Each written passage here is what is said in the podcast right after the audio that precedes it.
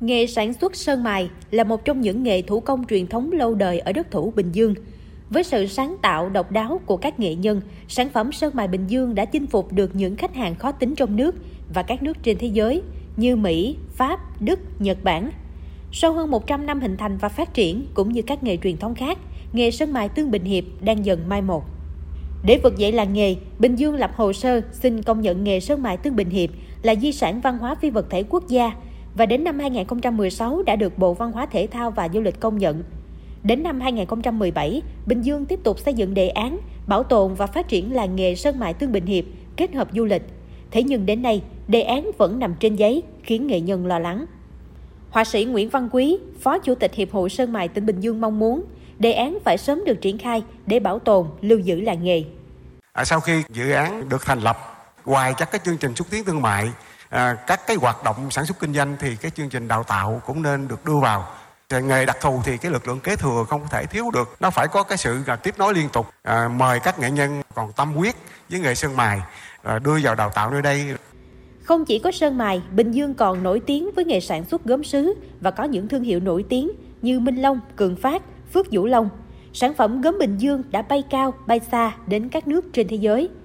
Mặc dù đã có tên tuổi, nhưng do ảnh hưởng của chiến tranh, dịch bệnh, các cơ sở gốm sứ ở Bình Dương đang gặp khó khăn về đơn hàng.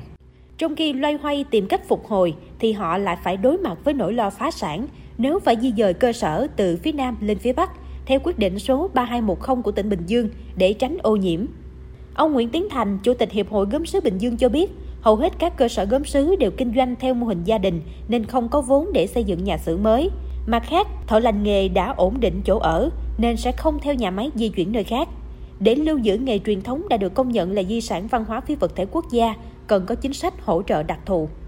Chúng tôi cũng rất mong muốn các cấp các ngành quy hoạch một hai cái cụm công nghiệp có những vị trí giao thông thuận tiện, không quá xa nơi sản xuất cũ để có thể là các doanh nghiệp vận chuyển lao động lành nghề để lên những cơ sở sản xuất mới để có thể là gây dựng những bộ khung sản xuất để từ từ nơi sản xuất mới đi vào ổn định thì lúc đó sẽ ngưng lại nơi sản xuất cũ.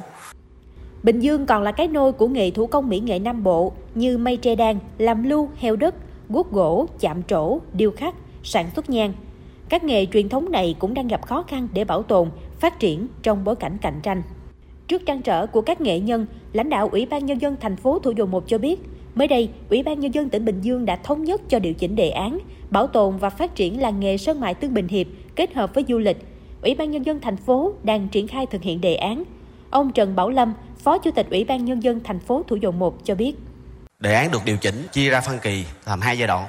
Giai đoạn 2023-2026 là sẽ tập trung đầu tư về cơ sở hạ tầng, các hạng mục liên quan đến à, cổng chào, rồi hệ thống các bản chỉ dẫn vào khu làng nghề, nhà quản lý bảo tồn di tích. Giai đoạn 26-30 là sẽ tiến hành đầu tư cái đường dẫn vào à, khu làng nghề là đường lò lưu. À, cùng với đó thì ủy ban dân thành phố sẽ thành lập các cái ban quản lý khu di tích rồi ban điều hành.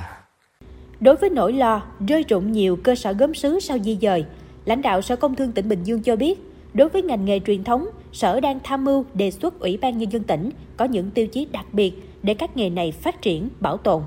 Liên quan đến việc đào tạo nghề để có đội ngũ kế thừa, Bình Dương đã có chính sách miễn tiền học phí cho học sinh học các nghề sơn mài, điêu khắc tại trường Trung cấp Mỹ thuật Văn hóa tỉnh.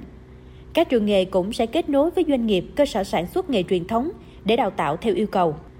Ông Hồ Trúc Thanh, Phó Giám đốc Sở Nông nghiệp Phát triển Nông thôn tỉnh Bình Dương cho biết, Sắp tới, Bình Dương tổ chức công nhận danh hiệu cho 40 nghệ nhân. Sở sẽ phối hợp với các sở tham mưu Ủy ban Nhân dân tỉnh, ban hành các chính sách để nghệ nhân tham gia truyền nghề. Sở Nông nghiệp cũng sẽ phối hợp với Sở Lao động và Thương binh Xã hội làm sao để tham mưu Ủy ban cái cơ chế chính sách à, để các cái nghệ nhân có thể tham gia vào cái công tác đào tạo nghề ở trong các cái chương trình đào tạo nghề của tỉnh để làm sao duy trì bảo tồn